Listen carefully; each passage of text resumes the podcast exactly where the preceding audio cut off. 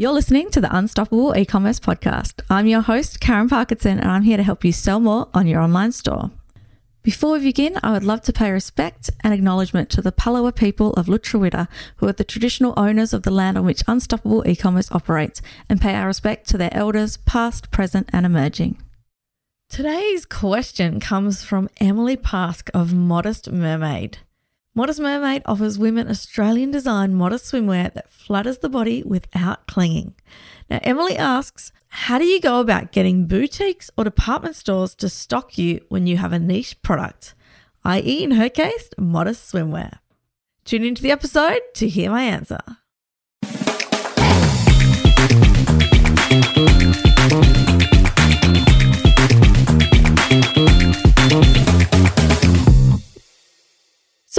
A niche product, it can sometimes seem like your marketing is harder.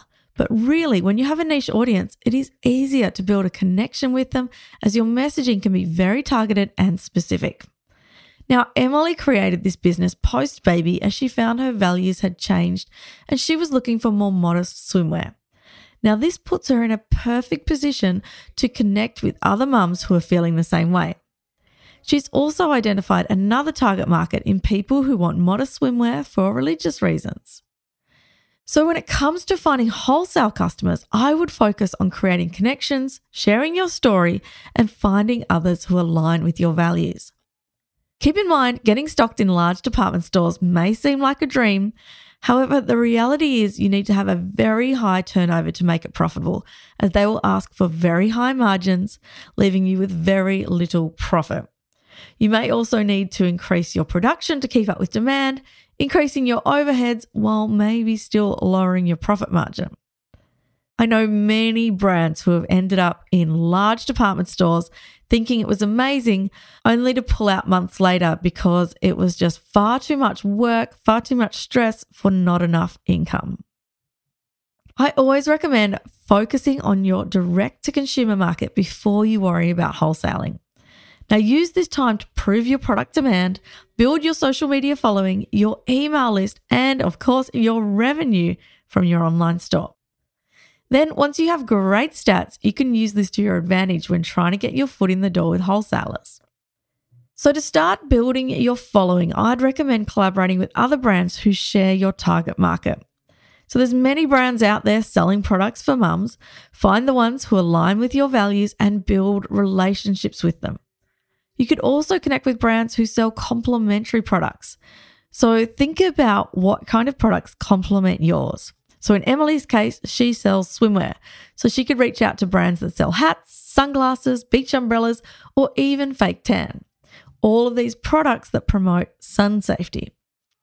Now, remember, it's not all about what they can do for you. It's also very important to share what you can do for them. So make sure that you follow them and interact with their posts in a meaningful way before you just jump out and reach out cold.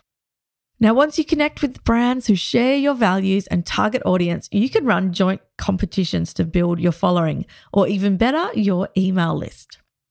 Now, there's a great tool called Gleam, which you can use to automate this process. This allows you to collect email addresses and get them to follow your account and the other brands to gain extra entries. It also allows you to generate a winner at the end of the competition. I've worked with brands who've used Gleam to grow their following by tens of thousands using joint competitions. I'll link up to this for you in the show notes.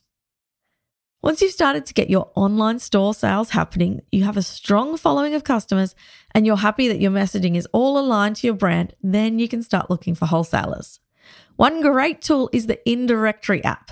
So it's like Tinder for brands and retailers. You can swipe left and right, and when there's a match where both parties love what they see, then you're able to connect and discuss wholesaling with your products into their store. Indirectory also does a great job promoting their brand, so I'd highly recommend using the app to start spreading the word. Now, when writing your profile, be sure to share your brand values and who your ideal customers are so retailers can clearly see if they align with you. You can also choose to list your brand on wholesale marketplaces such as Trade Square, Trade, which is by QuickBooks, and Handshake, which is by Shopify. Don't worry, I'll pop those links in the show notes for you too. Now, always use high quality images to put your best foot forward. If your images are lacking, make sure you make that a top priority, both for wholesale and for your own online store. Now, before you start wholesaling, be sure to set your wholesale terms and conditions. Do retailers need to pay in advance? Now, this is totally acceptable, especially if you're dealing with a new retailer. Do they maybe get an account? If so, how long do they have to pay? What happens when they don't pay on time? So make sure you clearly state in your terms and conditions if, for instance, you're going to pass the account onto a debt collector and if their fees are going to be passed on as well. If you want to be able to chase people with this, then you need to have it in the terms and conditions that you get them to sign at the beginning of your agreement. Now, you can also sell on consignment, and this is where you only get paid once the item sells. Great for the retailer, not so much for the brand. However, you might like to use this option if you know and trust the brand and you want to prove the demand for your product. I'd limit this to their first order, and then they can use the money that they've made from the sales of your amazing product to place a prepaid order the next time. You can also offer a higher margin to people who pay in advance as a reward for helping with your cash flow. Now, it's really important to nurture your relationship with your wholesalers. Thank them when they place an order, follow up to see if they need more products, get their feedback, and also ask if their customers have given them any feedback. Let them know when you release new products and reward your top sellers to keep them motivated.